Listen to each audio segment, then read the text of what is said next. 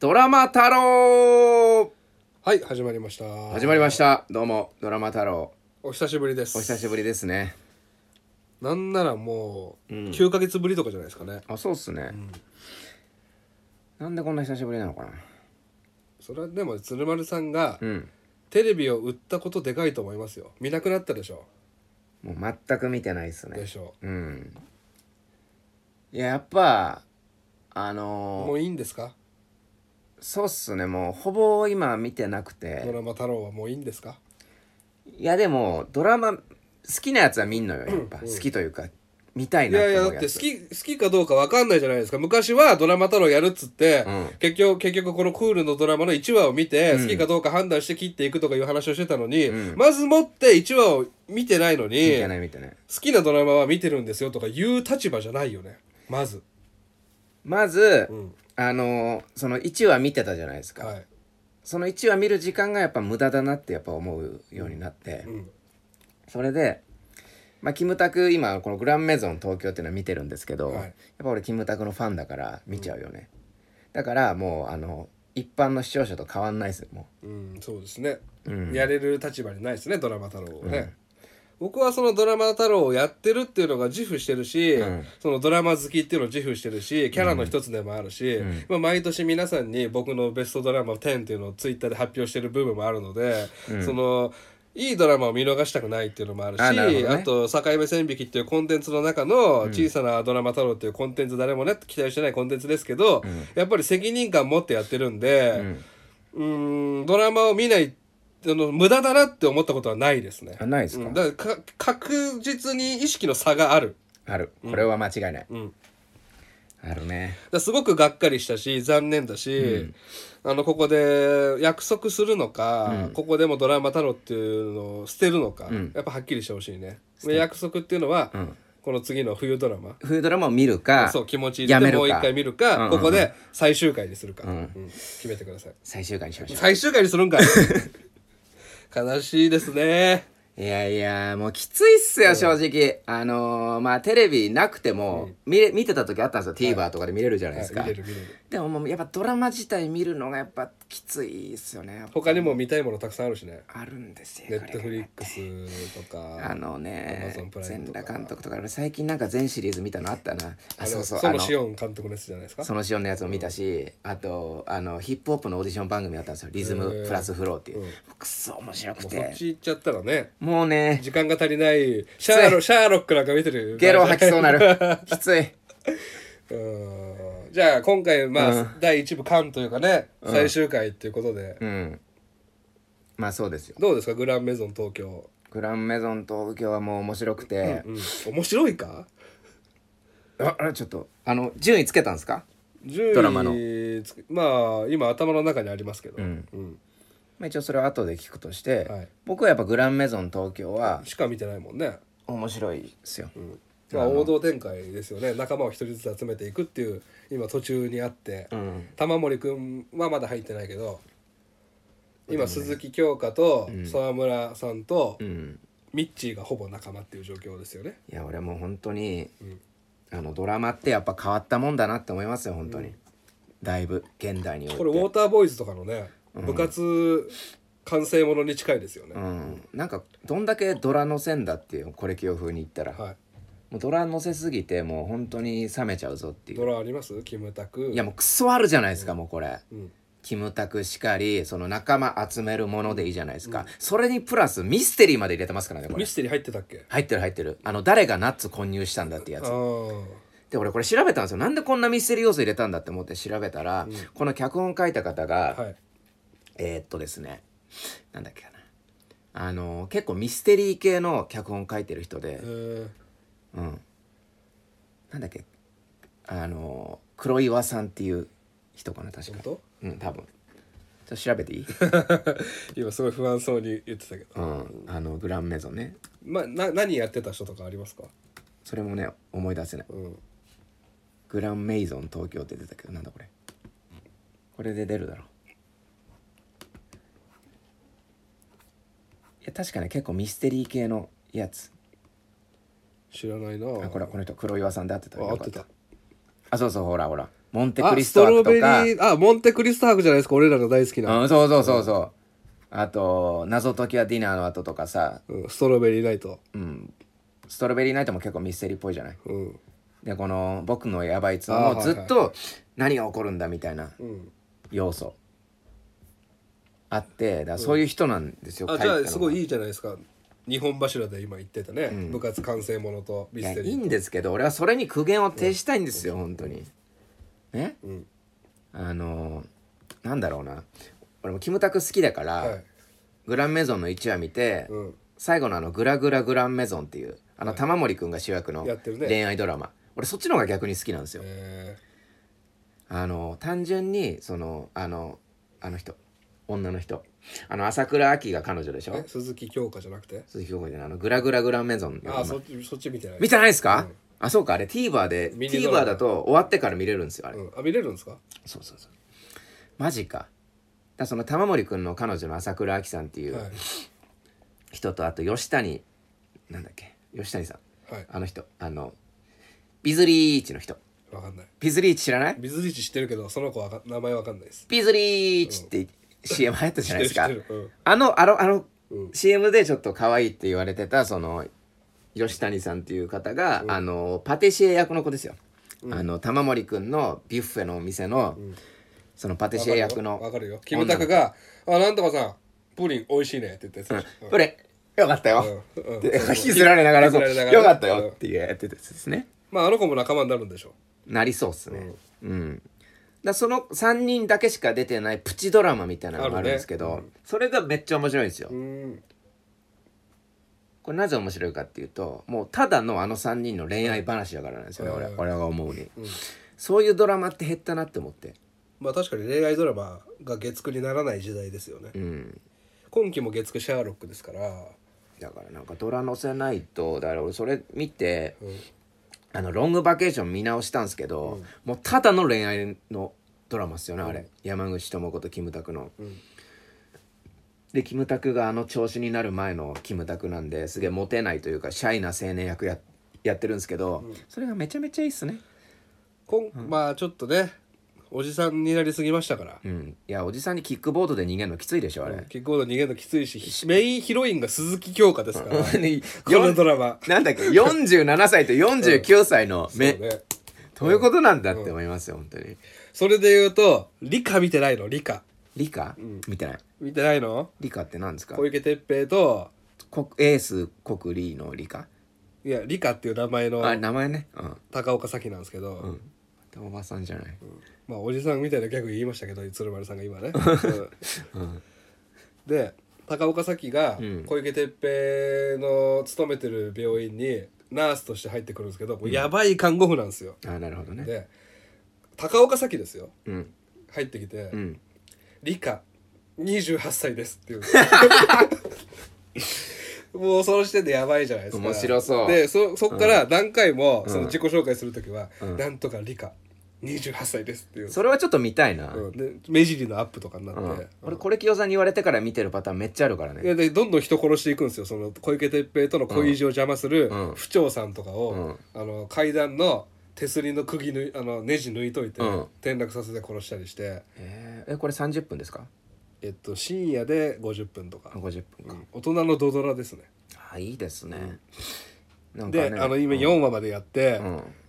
あの小池徹平をずーっと好きで、うん小池徹平と結ばれるために、んあのい医療ミスとかさせたりして脅したりしてやってたんですけど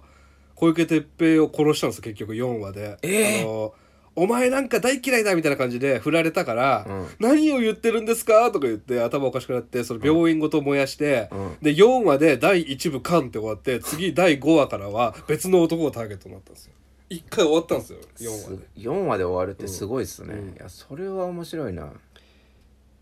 これ1位ですかいや1位じゃないですあらえーこんな面白そうなのに、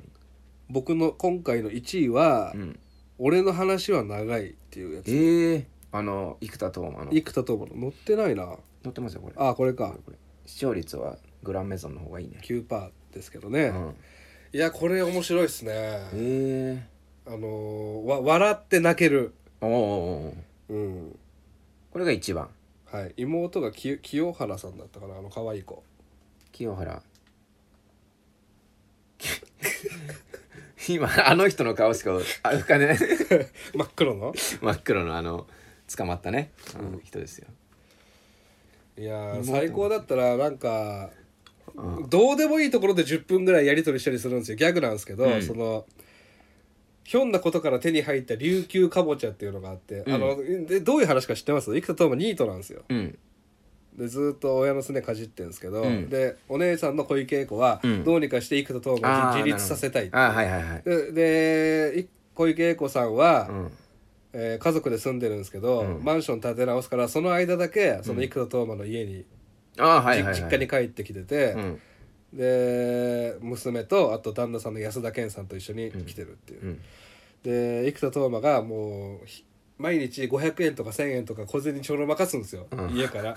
で琉球かぼちゃっていう、うんかぼちゃが手に入ったとうんでなんだかぼちゃなんかいらないよって言ってたんですけど、うんあの町の人から聞くと琉球かぼちゃっていうのはネットで3,000円で取引されてるんだよっていうのを聞いて、ん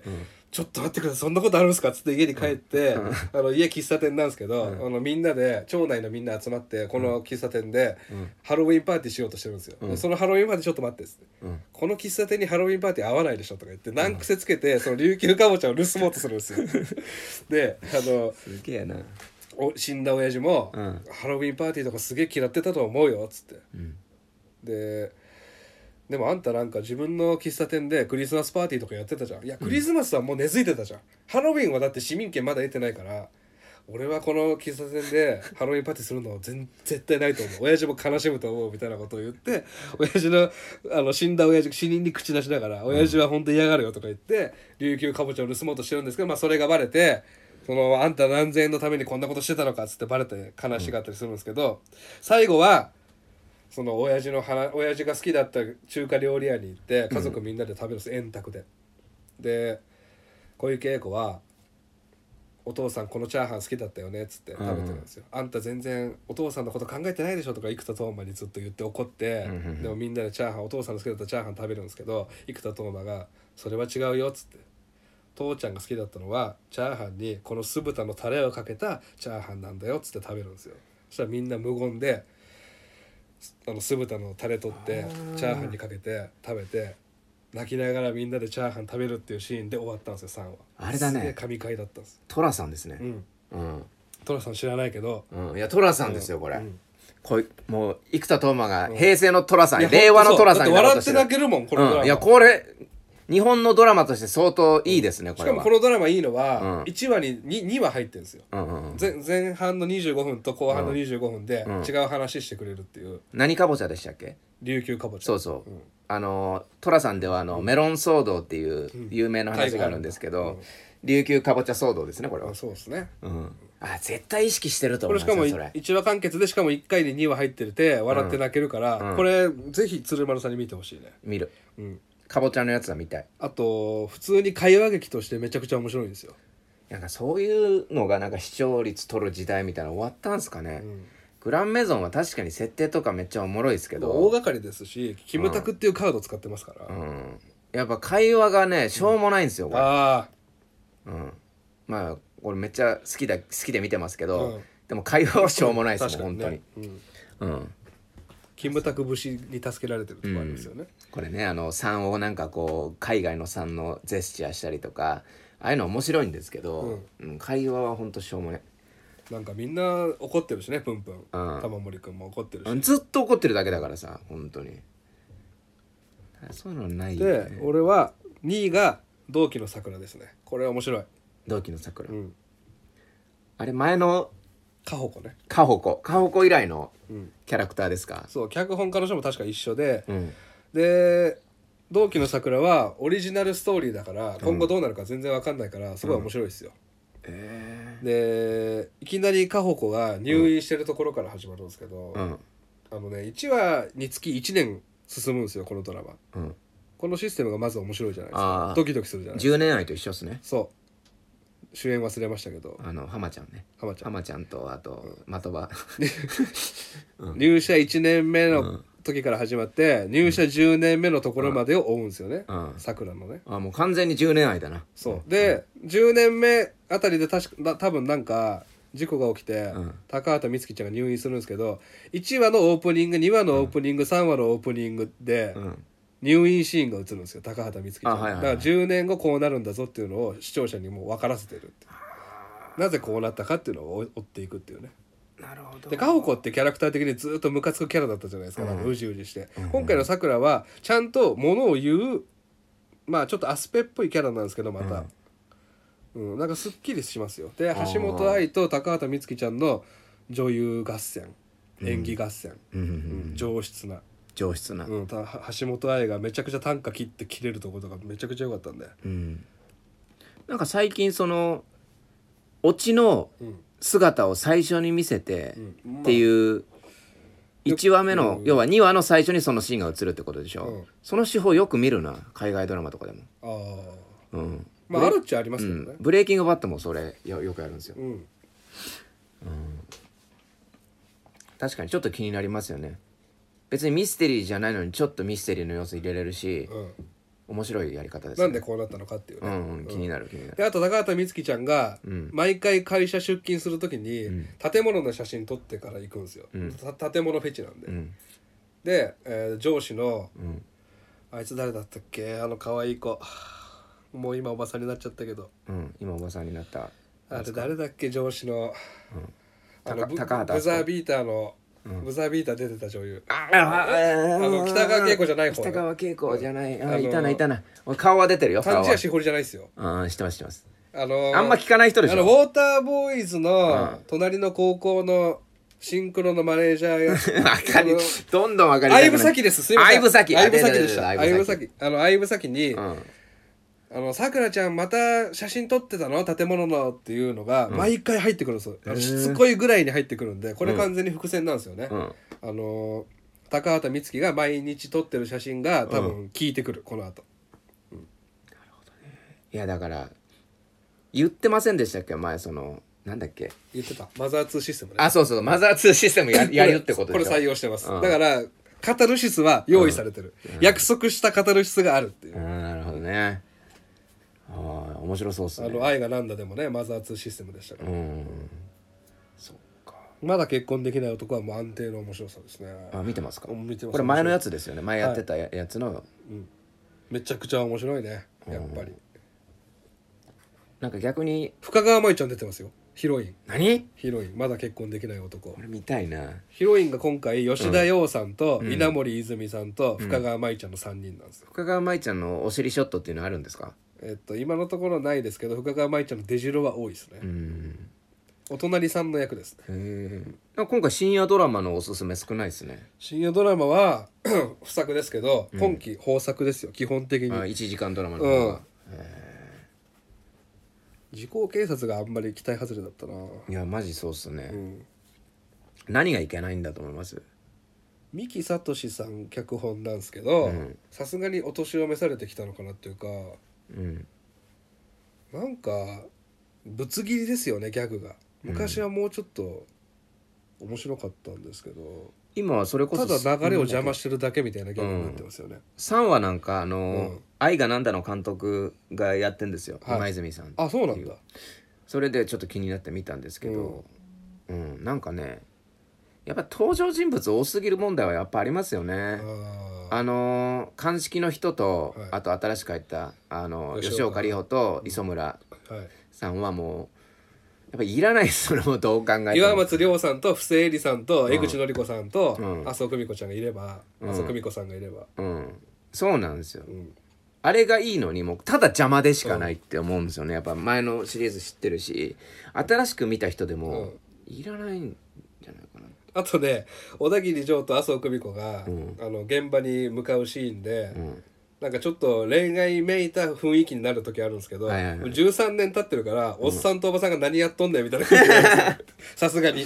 さんとばさんごちゃごちゃね、やってっていうまあ、でも三木聡信者なんでね僕、期待してみまだ見ていこうと思ってますけど、えー、最近映画撮りましたよねああ知らないあの信者って言ったけどうんなんか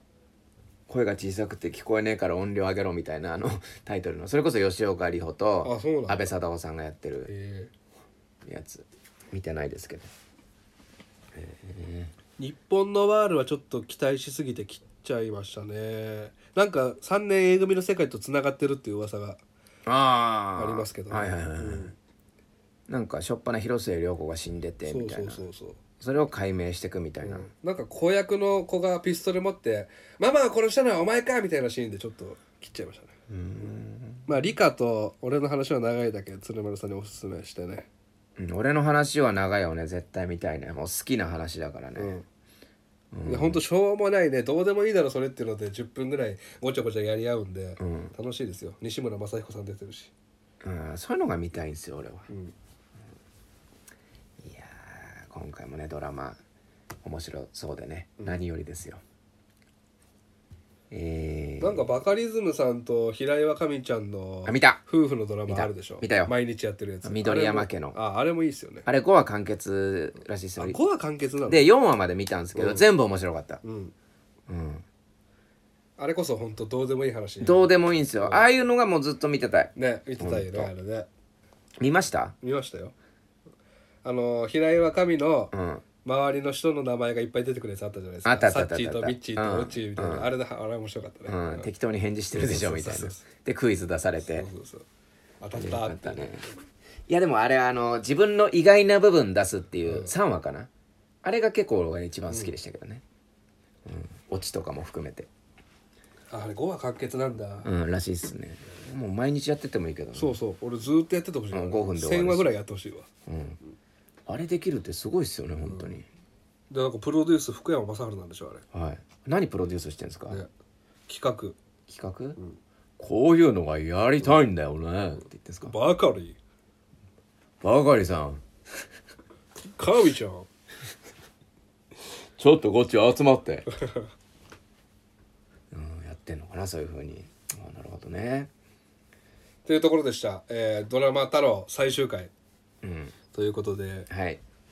まあ今後の予定としては僕は今からあのパラビ入ってはい「グラグラグランメゾン」が全部配信されたら全部見て、うんって感じですかねだからパラビ入るんでこれからはいあの見れますよあれがあのなんだ俺の話は俺の長い話は長いってフジテレビですけど見れるんですかパラビで見れるんじゃないですパかラビって TBS とテレ東が組んだやつじゃなかったっけそうなの確かパラビ見れるでしょだっあて見れるんだ TVer とかもだってやってるし TVer はやってるけど、最新回しか見れないですよね TVer そうそうそうそうだから TVer のなんか有料版みたいなイメージだったけどあ見れんのかなでーもあとね時効警察やってる絡みでね TVer で今熱海の捜査官全部公開してるんであーはいはいはいはい最高ですよ熱海の捜査官熱海の捜査官と時効警察ってなんかつながりあるんですかうん小田切丈主演っていうとこですかああそっかそっかそっかあと枠が一緒で、うん熱海の捜査官って三木聡関係ないのかな関係ないのかなどうなんだろううんうんまあそんなところですかねそうですねいかがでしたでしょうかドラマ太郎最終回あ三木聡でした脚本あ本当ですか、はい、あじゃあつながってますね、はい、完全にね小田切丈と栗山千明さんですからえー、栗山千明いいっすよねかわいいはいはい以上でございますはい最終回ありがとうございました今まで聞いていただきありがとうございましたお相手は境目鶴丸と、はいこれ今日でしあたりがとうございました